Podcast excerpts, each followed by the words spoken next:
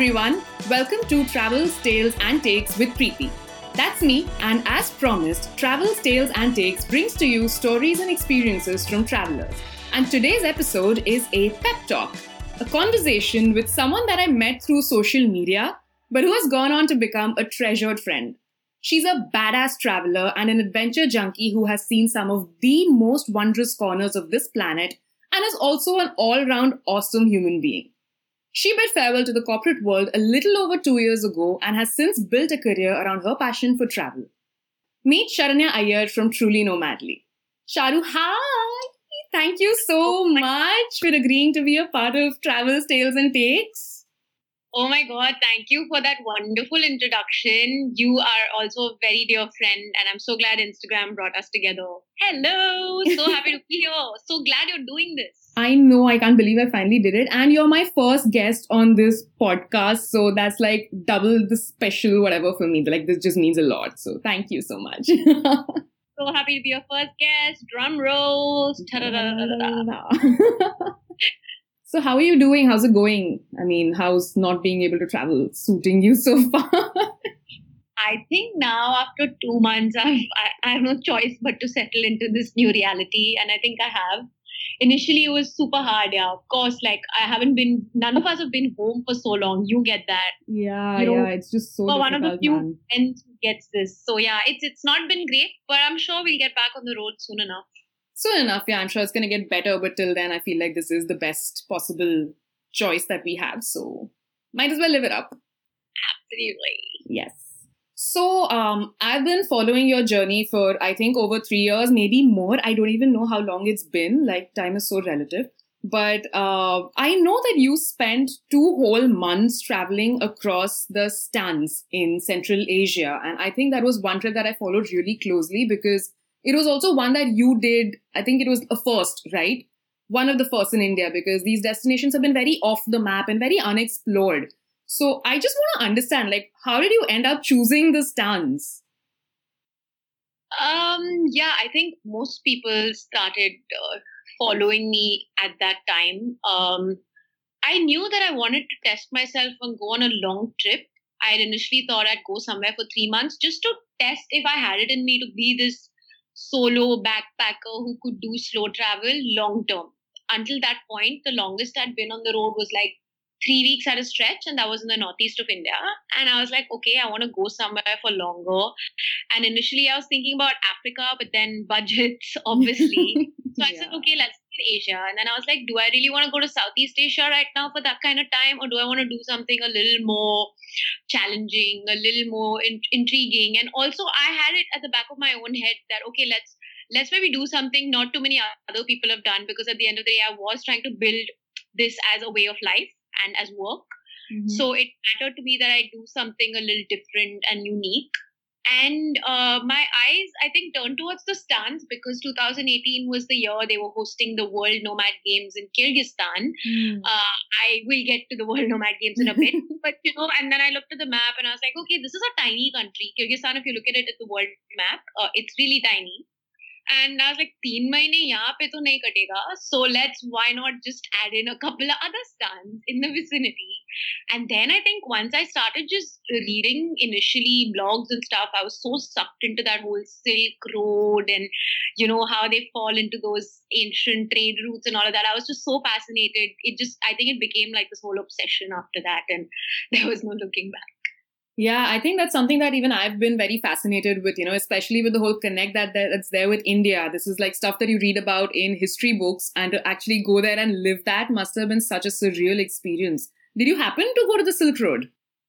Yeah, the Silk Road basically traverses through a lot of these stans Kyrgyzstan, Uzbekistan, uh, even Tajikistan and Turkmenistan, which were two of the stans that I didn't make it to personally, but it's it's gone through a lot of these uh, countries. In fact, where I started my journey in Kazakhstan, southern Kazakhstan is where the Silk Road kind of passed through. And you see influences in their architecture, in their culture. Um, Genghis Khan has invaded all of these parts. So it's all it's all very fascinating. And as, as someone who used to love even Mughal history, I think just the whole connect of of invasions and you know mm. how um, Babur, who's the founder of the Mughal dynasty, came to India to Sindh actually which was Hmm. then India, now Pakistan, Hmm. from Uzbekistan.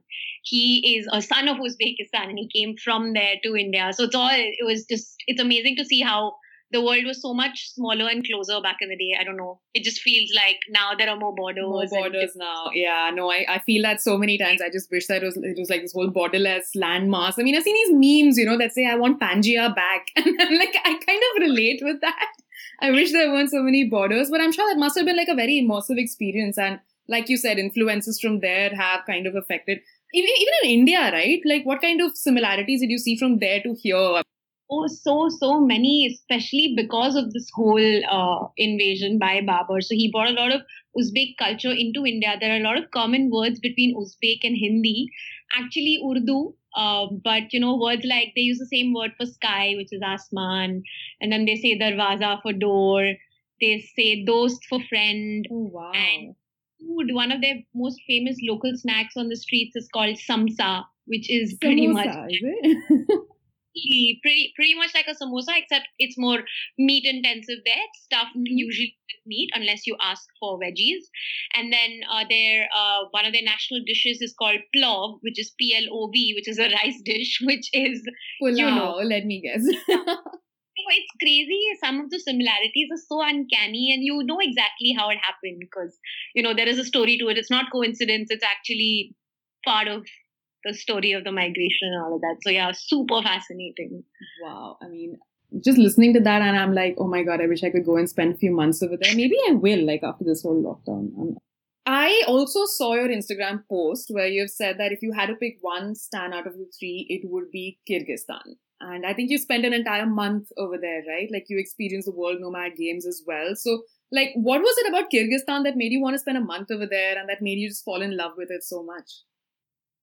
I think, yeah. So initially, when I saw the map and everything, I was like, Kyrgyzstan will be done in two weeks. You know how maps can also be so misleading? You mm-hmm. just get it as a tiny blob, especially compared to like Kazakhstan is the ninth largest country in the world. It's massive, it's humongous, but it's the toughest of the stans. And I'm not just saying this from, I mean, it's not just my opinion, it's kind of like popular opinion also from you know backpackers because it's so it's so massive and local transport is not as easily available. So i had known as i started doing my research that you know my time spans in each of these countries got decided as i researched more. And i was like okay no no no suddenly kazakhstan looks like i can't really do it on a budget for too long so then kazakhstan was something i did for two weeks and then i was in uzbekistan for about two and a half to three weeks and then Kyrgyzstan, I think I felt like it's that one country and I, I can actually do justice to if I stayed back for longer because it's small. You can literally drive from the southern tip to the northern tip in about 24 to 30 hours. It's Oh. that's that's kind of like just to give you an idea of how small it is and how possible it is to really dig deep and go across the east and the west and the center and the north. So I was like, okay, that's interesting to get to know a country. Of course, you can never entirely get to know a country, but I felt like that's a great challenge. So yeah, I think Kyrgyzstan was. Um, ah, I don't know, man. So many diverse experiences and just the natural beauty of it all. You know, for me, it's the people and the la- and, and nature that come together to make a place so, so special to me. Uzbekistan had a lot of like the best people in the world, even more than Kyrgyzstan for me. But nature-wise, I think Kyrgyzstan just won hands down. Like just so much to do, and the World Nomad Games, and the hikes, and the lakes, and ah, it was just it was just something very very special. So yeah, that's what even I had read online. Like when I was kind of reading a few blogs and stuff about the place, there was a lot that was spoken about the treks and the hikes over there, and even these horse treks. I mean, I don't, I don't think I've ever done one of those before. So I don't know. Tell me about that. What was it like? Did you go on any? Yeah, so um, why horseback treks are especially popular in Kyrgyzstan is because it's almost like one of their, not their national animal, but it's they're known to be nomadic people. So their horses are very, very important to them. They don't just see them as animals; they see them as their soul spirits. They're very, very close to Oh, wow. horses and eagles both. So, um, and there is this one lake called the Songkul Lake somewhere in the center, more, more in the center of Kyrgyzstan. It's at a very, very high altitude. It's kind of like you could, uh, to give you a, an example from India, it kind of has the same kind of respect and vibe as a Pangong Tso in Ladakh. And uh, that is something one can do entirely by road as a trek walking. They can even get a car up to there or you can go on horseback over two nights and three days and every night you stay in a yurt up in the valleys and it's just it's it's gorgeous. The first day your butt is hating on you obviously. Oh my god the first day was just insane. I was cursing myself. I was like okay maybe i should just complete the rest of this on foot. But then you start building this bond with your horse and that's what they tell you. They're like you know just give it time. It's like any friendship you just need to give it time. Which is why i say they, they treat their horses as their soul spirits. It's like, you know, they just really tell you to give it time. And honestly, after day two, it was just, uh, you know, I'd never want to let go, that kind of scene. yeah, so I think that was a very, very unique experience to have to be on horseback and then camp for the night in a local yurt. A yurt is basically their their nomadic homes up in the mountains. They kind of look like these cute circular blobs just uh, parked in the center of a massive valley, nothing around but fields and mountains and the sky. And they actually build it with a lot of like natural materials. And yeah, so it was, it was all very, very unique, very new experiences. I've never felt like I've been attacked by so many new stimuli around me, like like I did in Kyrgyzstan. Yeah. So you've never had an experience that kind of uh, matches with that of living in a yurt, like nothing similar to that, or a parallel that you can draw with something in, say, India or you know somewhere else. Um. Yeah. No, because in that style of living in a home in the middle of nowhere, I've camped in the wild, but it, a tent doesn't feel like home to me. Yeah, like no. it's it's still in such small space. It's yeah. never entirely yours. It's it it doesn't feel as personal as a yurt does because that is a full fledged home. It's not fancy or it's not massive, but it is there is a little area where the women cook, and then there is there are the fields where you see the men uh, and um, you know grazing their horses and their sheep. And then you see the kids playing outside. There are like these makeshift wooden swings. It's like I felt like Heidi over there. I was like, this is my mountain home. you know, it's it's yeah, no, nothing compares to that kind of feeling. I was out in the wild, but it was still home. You know what I mean? Like it wasn't wasn't the tent life. It was more than that. Yeah. Yeah, I think that sort of homeliness can probably only come with a kind of hospitality also that is offered along with it, plus with maybe, you know, I'm guessing they're really warm, welcoming people because the way you've explained all of this to me, it sounds like they're this really, you know, big hearted, open, loving sort of people. And they must have welcomed you with open arms, right? Oh, 100%. Again, it's still not uh, on the mass tourism map mm. yet. It's poised there, though. I feel like it is really going to blow up, and it already has kind of started doing really well with the opening up of visas and stuff. But I think the fact that, you know, again, a parallel in India would be Northeast. They're not as used to tourists as the rest of the country is. So their first instincts are not to it's not about commercialism. It's not about, oh, tourist is in my house. Let me make money off this tourist or let me like, you know, um, just it's come and go. It's not. Every every traveler who stops by in a yurt is still so special to them because it's not as common, you know. Mm. And then to hear mm. stories, it's kind of like why there is a draw for all of us even to couch surfing, right? Like for them, it's their way of traveling the world. Like I've spent so many hours just chatting with these Kyrgyz people with Google uh, Translate about India. And oh, oh my God, India is like they have such a massive fascination for Bollywood they because do? huge, huge. I was a celebrity over there. Any Indian who goes there would be a celebrity. Any Indian girl they see is going to be like a pari dropped down from heaven because okay, they wow. love Indians um, because all of these stans were actually once uh, ruled by the Soviet, right? Mm. So um, they were part of the USSR up until 1991, which is when they all got their independence. So they're all very young countries. And back in the Soviet times, apparently, like they'd smuggle Raj Kapoor movies. That was their escape from the bad times. you won't hear them singing like Kuch Kuch Hota and all, like no, in these other. It's all in Indonesia, they're still like in, in the in the 21st century when it comes to actors. These guys are like very um 19 like 70s and Raj Kapoor and Mithun That was also the golden era of Indian films, right? Yeah, I think that's what they call it. So I, am not surprised that it made it that far and that they love it. Like, what's not to love? but you know what? This really came as a surprise to me. I would not have expected this. Yeah, same here. I had no idea. Yeah, because like even when we have traveled to Southeast Asia, it's like it's like Shah Rukh Khan and you know these guys they rule the roost over there. And you'll always hear a kabhi khushi kabhi gham or like a kuch kuch hota hai. But this is really heartwarming to hear that. You know, it's damn sweet. So I have a Yeah. very first world question actually. Like if uh, I mean these yurts are in the middle of nowhere and there are just fields all around, how is daily life for them? Like I mean if I had to pick up say you know rice or groceries, I just walk down to the store near my house. But like this is this is blowing my mind right now. How are they doing it? it's it's stocking up. They'll go down to the nearest. So a lot of stuff, uh, not a lot of stuff. They do grow a couple of crops in their fields in the mountains, and then the rest of it is obviously uh, taken down from the nearest village Hmm. or uh, Kirchen was the nearest big town that we Hmm. actually started and ended our hike at, and uh, also these are um, a lot of these places are bitterly bitterly harsh in the winter Okay. Kyrgyzstan has some of the most extreme temperatures when it comes to winter time. So a lot of these families actually pack up their yurts and come down to the towns and then go back only when the winter passes. So these yurts are actually dismantled and rebuilt once they're back. So yeah, it's, it's a tough life, which is why they're known to be nomads historically. They keep moving. Uh, they don't stay there when when it gets too harsh for them. Okay. And and the toilets are a hole in the ground, and then there's a small like station built around it. So yeah, that's it's pretty pretty wild like that, and very very archaic you would say. But yeah, that's how they lived back in the day, I guess, and they still live like that.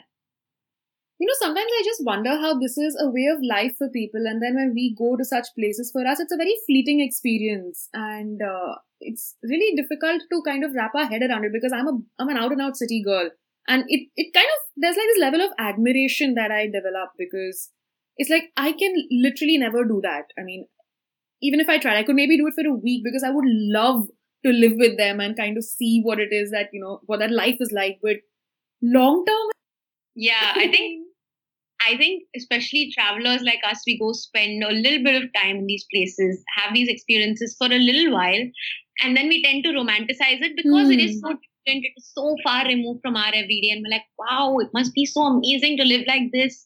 But then you know that if you're there for longer than a week, you're you are going to miss the comforts of daily life. You are going to miss creature comforts, as we call it. I know.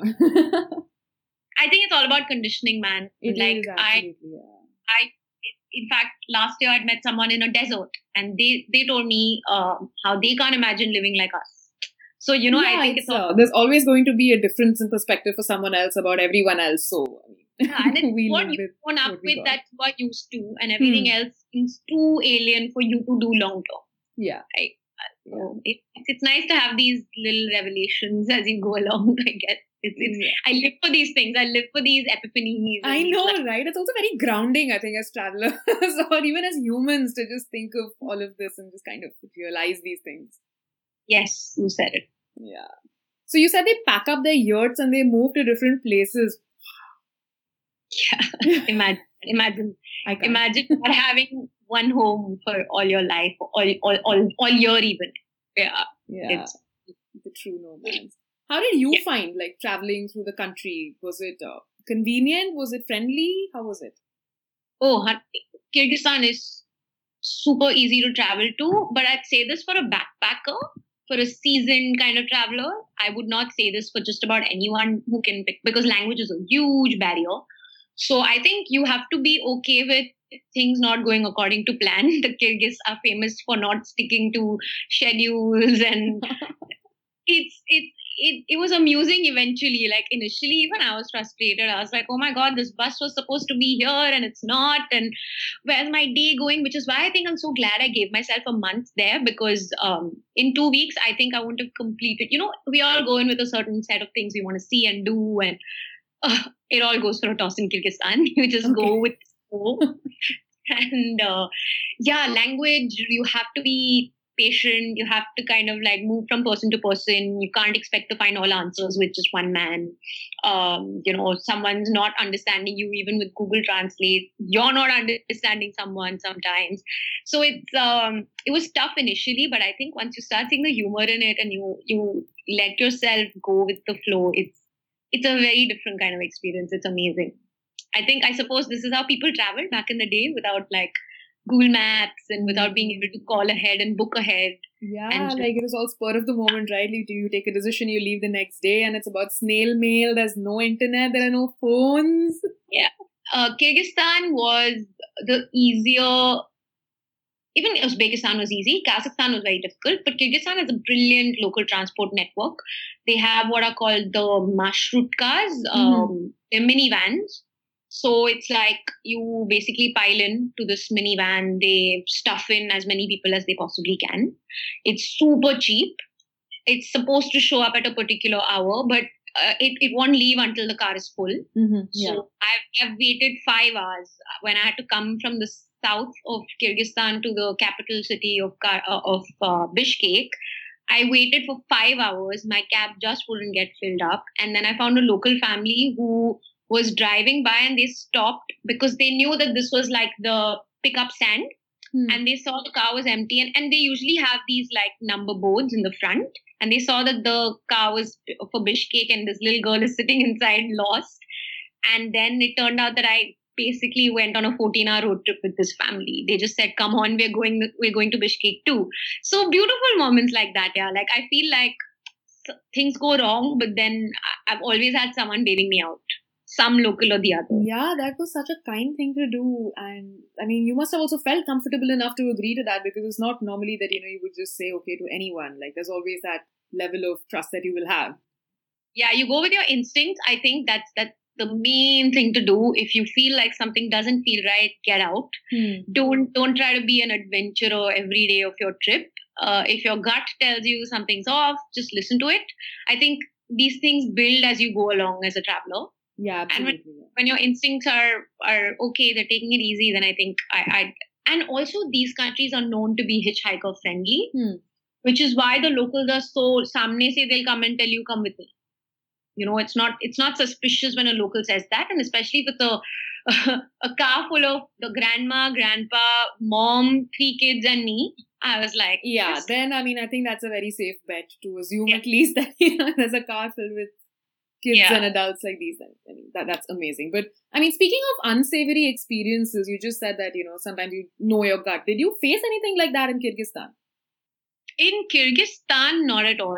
But in Uzbekistan, I did couch surf, and uh, again, it was a family. Uh, when I read up the description, it said, you know, it's a family of three, and then they live with their mom, like the grandmom. And there were three reviews. So couch surfing was very new to Uzbekistan when I went there. They had just recently started making it legal. It was illegal. Seeing just how kind the locals are, the government had kind of disallowed couch surfing because it took away from you know income through uh, hotels and stuff. But yeah, so I showed up and this it was a family, but the guy was a bit you know, like I said, also it's a it's a um, this huge fascination for Indian women. Sometimes it can go a little overboard.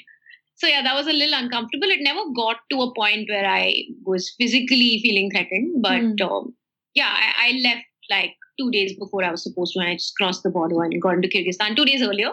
But that's fine. I think these things are um manageable. You just have to take them in your stride and move on.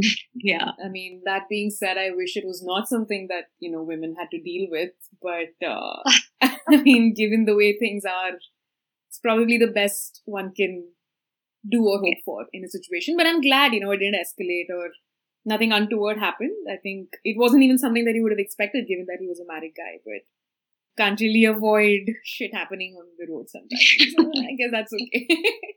Yeah. And I'm not going to let that little blip ruin my memory of the rest of it. It was so amazing. So it's all right. Happens. Um, I did tell him everything. He was again someone who didn't speak very good English. So I wrote him a very long note on my way out. I didn't give I didn't really leave a bad review because I still felt like he was just a man who couldn't hide his affections. He Hmm. never did anything to he never acted upon them physically. But yeah, I just left him a long note. I said, in the rest of the world, this is the absolutely not. This is, this is really bad. And um, yeah, I guess I hope that changed the way he treated his guests later. Yeah, I certainly hope so. I mean, I'm glad you took a stand. That's definitely got to have made a change. I'm sure there were like way, way too many other things to kind of uh, compensate for the whole the cons, you could say, like the pros usually tend to outweigh. So, you know, Yeah. that's what kind of brings me to the highlight of your trip, which you mentioned at the start of this conversation, the World Nomad Games. Tell me all about that. Oh my God. Can I just say, firstly, that in two months I should have been in Turkey for World Nomad Games 2020, but thanks for nothing, Corona. That's not happening. So the World Nomad Games, oh, where to begin? Uh, they they started only in 2012 in Kyrgyzstan, and it's a once in two years affair. So 2012, and then season two was in 2014, 16, and I went to the fourth edition in 2018. I think I'd come across this on I don't know if you follow her, Lost with Purpose, Yeah. Alex. Yep, Alex. She is an American blogger who's again done a lot of offbeat travel, and she had been to the World Nomad Games in 2016 in Kyrgyzstan, and I vaguely remember seeing it. But even then, I was like, "Huh, some local, some something." But then when I came across her blog, um, that's when I got into it, and it's basically their Olympics. It's the Central Asian Olympics.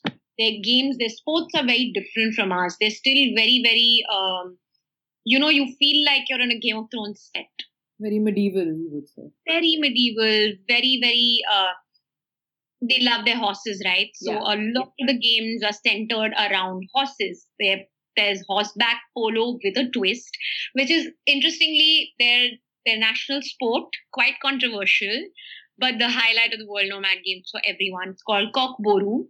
It's called Buzkashi in Afghanistan. So it's quite like uh, that region plays the sport a lot.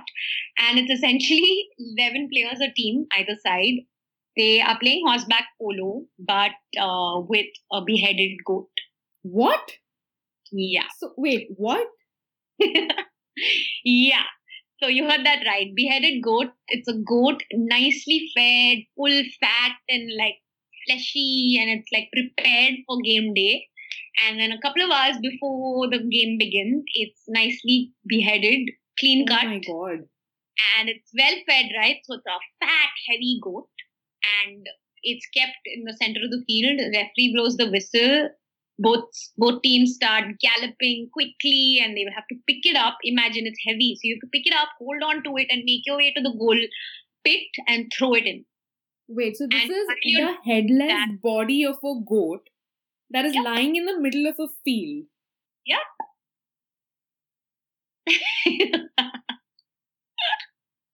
I'm I know. a bit of a hard time. Eh, which is why it's so controversial, right? Like I had a tough time. Um, you know, one part of me is going, "Oh my god, this is so bizarre that it's cool." Like I don't know if you know what I mean. It's it's so it's so unbelievable, and you're just like, "Wow, this is something I've never heard of before," and it looks very weird. And then one part of me is just like revolting at the thought of a goat being sacrificed for what? For entertainment. But turns out, in their defense, they say that the winning team then feasts on the goat. So it's not just beheaded for the game, it's eventually also consumed. And meat is a big part of their diet there, obviously, Right, of course, yeah. it's really cold and it's it's basically sometimes the only kind of food they have access to up in the valleys and Mhm, mountains. So it started it started as a hunting success kind of game. You know, like they'd celebrate Yeah. their success of hunting a goat or a sheep or any animal. I, I think it started with wolves and then it kind of like just blended in with their culture and tradition and is today a game which is the highlight of the World Nomad Game. And um, yeah, so that was, I think, one of um, the highlights of the World Nomad Games for everyone. It's like it's unreal the energy. So there are different venues, and um, they have built this like state of the art hippodrome stadium, especially for Kokboru. And um, the rivalry is amazing. It's healthy. It's like it's kind of like an India-Pakistan match. The Oh, ma- wow. matches one of them was Kyrgyzstan versus Uzbekistan, and oh my god, they're like arch rivals. And the stadium was erupting. People had obviously come across the border to watch this match. It's a huge, huge feast. It's a festival. There are 80 plus countries participating on the whole.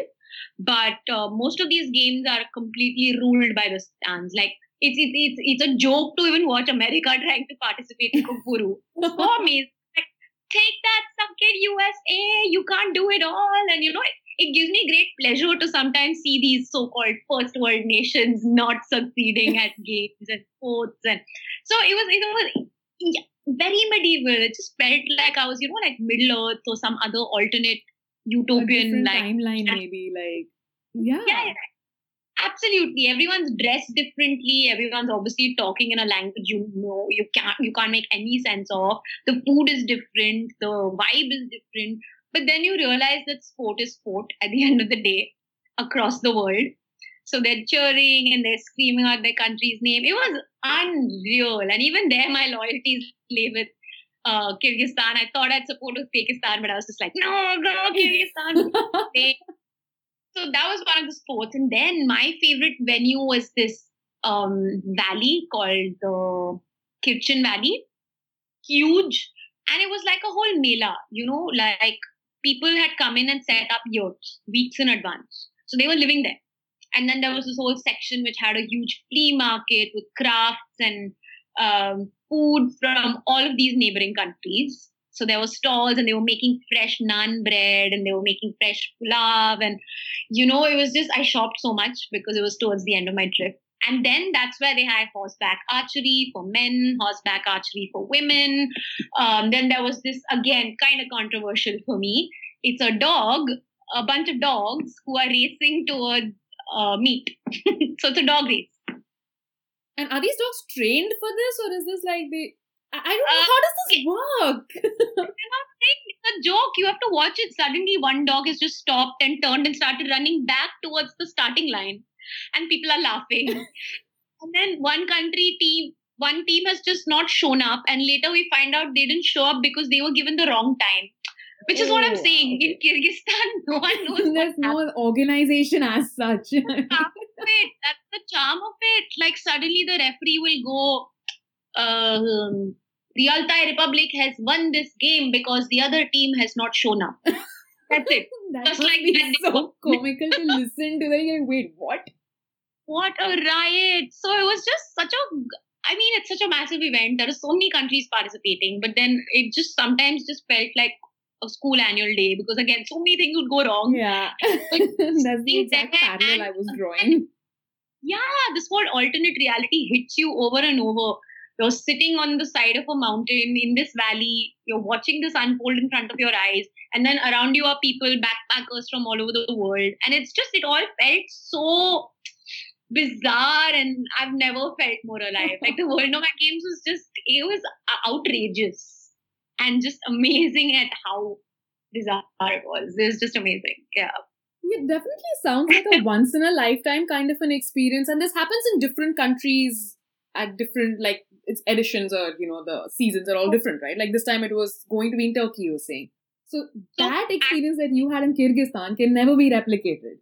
Never. In fact, the first four editions were in Kyrgyzstan, and then finally, I think people in the in the region, in the, sur- the surrounding countries, also obviously wanted now to host. Mm. And in fact, everyone was waiting with bated breath during the opening ceremony to hear where it would be. Mm-hmm. And apparently, countries bid for it. They present their plans on where they plan to host it, and la la la la la. And everyone thought it would be either in Kazakhstan or Turkmenistan, which is also a very rich country, but it Turkey honestly was not met with a lot of enthusiasm. Everyone was like, no, what, why? It's not going to have that kind of charm. It's, it's going to be so commercialized and all of that. But yeah, Kyrgyzstan was, I think I was really lucky. And I knew that it was going to be the last year, which is mm. why I just uh, jumped at it. And I'm so glad I did. Yes, timing is everything, isn't it? Even I'm glad you did. I mean, at least I'm listening to it through your eyes. And, uh, well, hopefully so are a lot of other people. But Yay! so tell me something. I know you're like this major adventure junkie and you jump off literally anything and you dive into literally everything. So did you do anything at the World Nomad Games, you know, around that to kind of quench that? Did you learn archery or I don't know, decide to take part in uh, picking up a goat or I don't, I don't know. no, so uh, a week before the World Nomad Games, I went to this um, little like um, spot on the south shore of Lake Issyk-Kul. And there, what they do is that's where a lot of the athletes, Kyrgyz athletes, were training for the World Nomad Games. Oh, wow. So I got to watch them training. and uh, they were training for all sorts of things from kokboru to horseback archery to just plain archery also and again the eagles are very important to them right so that's another sport the eagles are trained to fly the furthest and the fastest to catch this dangly piece of meat that each track has at the end of it. And there yeah it's just it's something kuch bhi ho raha hai like can't every day you're stunned by something new and you're just like is this what is going on? You know here you watch it in you watch it in like shows. You watch it as fiction and there it's actually reality it's reality. Yeah i mean you're watching it happen in front of your eyes you know. I would actually only expect this in like game of thrones like you said but the very fact that it's actually going on somewhere in the world it just makes me want to see it more to be honest. Yeah. So when i was there i was like i also want to try and obviously horseback archery firstly requires you to be an able horseman or horsewoman mm-hmm. which i'm not. So but you know they gave me a very like uh, easy target and they gave me this like light bow and arrow. I think it was made of plastic huh which is very embarrassing. Like you know like how you are a kacha limbu when you are yeah. I was kacha limbu. I looked it also. And uh, yeah so i tried my hand at it and it's so tough because your horse is moving and your target is stationary and you're moving. That itself of spazzes like me is like a big disconnect. Like hmm. coordination levels are not there. but, that was interesting. And then, you know, I got to hold an eagle and they are heavy. They're so heavy. And I learned so much about eagles, about how uh, once they mate, they don't mate again after that. If they lose mm. their um, you know, their mate. That's it. They don't mate again. Oh and, you know, stuff like that. And it's so amazing. Otherwise, I think Kyrgyzstan, the biggest draw for adventurers is the hikes, the high altitude mm. hikes. Mm. Many to be done. There's also skiing, but that's in the winter. I was there in the summer. Um, but yeah, there was no jumping. There was a whole lot of hiking and trekking. Yeah. Yeah, and from the looks of it, or what you have said at least it sounds like an absolutely magnificent experience. So like would you say summer was a good time to have gone? Yeah especially uh, it was the least hot of uh, the other countries. Like kazakhstan um, parts of kazakhstan were hot very hot. Uzbekistan was brutally hot like at 40 45 degrees because it's the southernmost of these hmm. three countries so Kyrgyzstan, well, by the time I hit Kyrgyzstan, it was the 2nd or 3rd of August and it was beautiful weather, very pleasant for most part. And by September, mid September, it begins to get bitingly cold, and a lot of the treks are shut off for the season. You can't go to Song-Kul, okay. you can't go to any of these lakes because it starts snowing hmm. very harshly. So I think um, the season opens up somewhere in May uh, when it's low crowds and decent weather. Uh, and then June, July is the hottest that it gets there, and also the peak season because there are a lot of tourists. Hmm. And by hot, I mean it's all relative. Obviously, you can't compare it to a Paris or a you know Jaipur, but right. Uh, and yeah, I think August September is a great time to be there. Cool. And did you meet like a lot of backpackers or a lot of people on the way? Oh, lots. And the cool thing about the stans is you'll run into people you know from the neighboring country. You would have, I met someone in Kazakhstan on my first oh, wow. week okay. And the thing is, a lot of us were there for the World Nomad Games again, or there were people who had no idea about it, and we tell them about it, and they'd be like, "Oh my god, I'm changing my plans."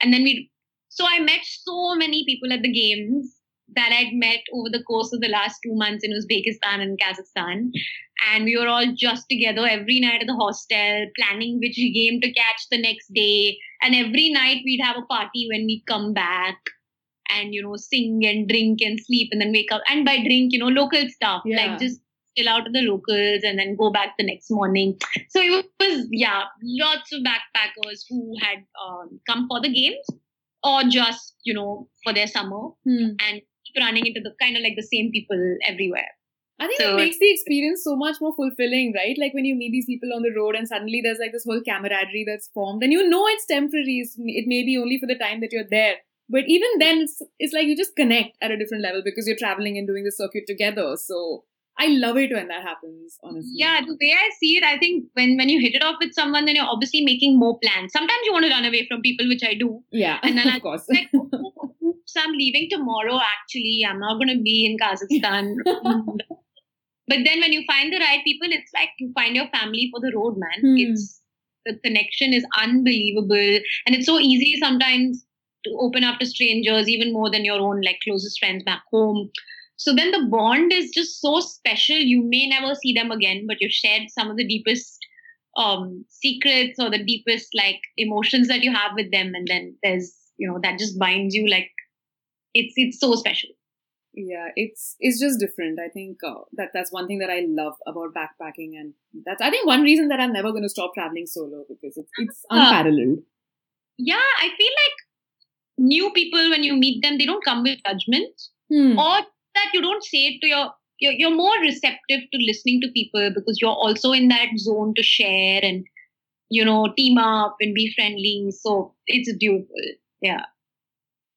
That's awesome. I mean you know and speaking of uh, backpackers and like digital nomads like the rest of us i mean i know for a fact that i want to spend some time you know covering central asia so like what is connectivity like over there i mean in terms of internet or whatever i know this is again a very first world question to ask but you and i both know that we work like on the go so if I yeah. want to like sit somewhere and work for an entire day, is that possible over there or are we not there yet?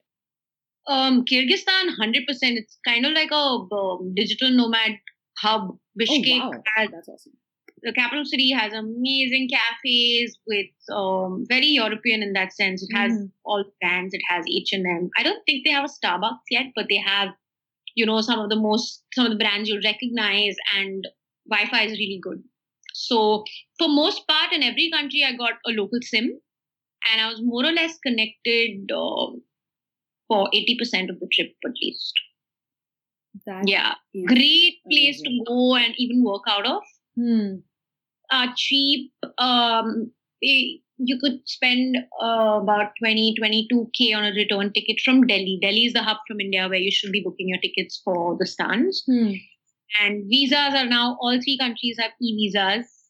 I ran around like a mad person to get my paper visas done two, only two years ago. So imagine how much has changed in just two years. Mm-hmm. So it's amazing. Yeah. that's awesome. I think that's really helpful as well because uh, I mean, when I have checked and like, I, I, mean, I'm sure even you do this, but Skyscanner is usually open on some tab on my you know, browser and I'm just like seeing what's the best place to go. And flights from Mumbai are like ridiculously expensive. So knowing that Delhi is a hub that actually simplifies yeah. it for a lot of us. And yeah. uh, for those of us who can't take an entire month to cover Kyrgyzstan, if you had to very quickly give like a two week itinerary of sorts, what destinations would you recommend? I actually wanted to do that. I was hoping to take my first ever group trip, like a small group of 10 people there this summer. And I was talking to one of my local friends there, and uh, I was looking at a one week itinerary, but in two weeks, there's a lot you could do. So Bishkek uh, is the capital city, which is where you would start. You would fly into Bishkek. There's not much to do. Like I said, it's a it's a pretty modern city. Um, so a day, a day and a half in Bishkek, and then get into a marshrutka and go to uh, Song-Kul for the horseback trek. That'll take you another two days, and then you can finish that and come back down and go to the south shore of Issyk-Kul, which is where I told you what the cultural hub is, where you'll get a glimpse of all of these sports. You're obviously not going to get to see anything like the games, but uh, they have a lot of these local, smaller versions of all of these sports. So it's a great place to learn culture of Kyrgyzstan. And then you can go up and uh, go towards Karakol, which is the northern city. Again, a great hub for treks in that region. From Karakol, you can go and do the Alakul trek, which is the highest lake that you can get to in Kyrgyzstan. I couldn't make it to the summit because the Alakul trek, in fact, is known as one that uh, takes you through all four seasons eh, over two days. It rains, it's hot, it's cold, it's windy. So it's one of those like all season treks and all um, when it's open to public. Um, that again takes two days and it's very tough. It's supposed to be super tough. And I got rained out the morning. I was uh, going up to the summit. Like I completed um, 60% of the trek and I couldn't complete the last bit of it. So that is again something that you could look at. And when you're back at Karakol, again, lots of culture to do. Like I'd gone and understood how they make their bread. Bread is again a huge part of like naan. That's another word that's common, by the way, between like our uh, Indian Hindi and their language. So lots of tours like that that you can sign up for for the day. There's a um, naan making bakery tour. Then there there's a community that lives there called the Dungals Dungans, which actually were they had to flee from China to come to Kyrgyzstan. So they're actually of Chinese origin, but they live in Kyrgyzstan and they have a huge, like, uh, different lifestyle and culture. So you can go eat a Dungan meal with the Dungan family. So there's a lot to do in the northern region near Karakol. And then uh, around Bishkek, again, there are a lot of day treks and hikes that one could do. So I think um, there are so many villages. All of them serve as base camps for either hardcore treks or even just day trips up on a horse. It's that's the Kyrgyz life. You've just got to go and be out in nature. There are hot springs in the middle of nowhere, and you get to chill in one overlooking a flowing river. So I think in two weeks you can do the center and the north very, very well. Wow, that was actually super detailed. And I think anyone listening to this will just have like a ready made plan in front of them. It's really, really helpful. Thank you so much. You know what? I feel like I've already gone through the whole country with you right here. And I know exactly what I want to do when I go there. And I really hope people listening to this find it equally helpful because I found it awesome. You know, usually for me, when I travel, there's always this one moment that kind of, you know, it's like either I'm sitting at the top of a mountain and I'm seeing this magical sunrise happen, or, you know, there are stars in the sky and I find myself crying, but I'm, I'm sure you know what I mean. But uh, I just wanted to know if you felt something like that, you know, on this trip in Kyrgyzstan where you're like, this moment here, it is everything for me. And I'm so glad I decided to do this. Did you have something like that? Yeah, quite a few, but I think um, one of them was at the culmination of the trip. Like the games were towards the fag end of my trip in Kyrgyzstan, and it was the closing ceremony. And there were a lot of performances and stuff. And then at the end of it, we were all sitting at the stadium, right? We were sitting on our seats, we had passes and everything. And uh, since we'd all bought our passes at different times, my hostel mates and I couldn't exactly sit together. But when the final ceremony got over, they opened up the gates and everyone just poured into the field. And it was a huge, like, random dance party. They put on local Kyrgyz music, which by then a lot of us knew. And we would even, like, sing along to it, right? That's how, that's really so that you really spend some time in a country when you get acquainted to, like, so many things so naturally. And my hostel mates, we found our way to each other, and then we're dancing with these Kyrgyz people, and there's a kid jumping around. And I just, I think I just paused for a second and I looked around me, and it all felt so alien, yet it felt so like I just found a home so far away from home. And Kyrgyzstan to me had always felt like some remote, like, you know, I, I'd never had a connection with that place until I read up about it, which was again such big learning for me. Like, some things just seem so out of your zone, but you you just show up there and it's it's nothing like that. It just feels like home in a matter of a month. And I think at that point I was just so glad. I, I think I was just thanking myself profusely for having taken the trip. And you know, I was like, oh my god, you did this Sharu, it's been two months and you're fine and it's amazing. It you actually don't want to go back home. Looks like you can be a backpacker and keep doing this and traveling for life. So I think that was like so special. Just Kyrgyz music blasting on the speakers. People are dancing like idiots. And mm. I'm just standing there and going, oh my God, this is it. yeah. So I think that was a, that was a mem- memory I have very strongly. Yeah. Yeah, no, that does sound beautiful. And I feel like I can imagine what that must have felt like, at least to a certain extent, because this was, like you said, your longest backpacking trip for the first time that you did. And with all of these beautiful experiences that you had to have it all culminate at that one moment must have been such a powerful feeling.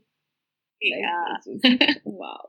I think these are the kind of things that we also live for, right? Like I don't think I've thought of that moment in a very, very long time. I'm so glad you brought that up. Yeah.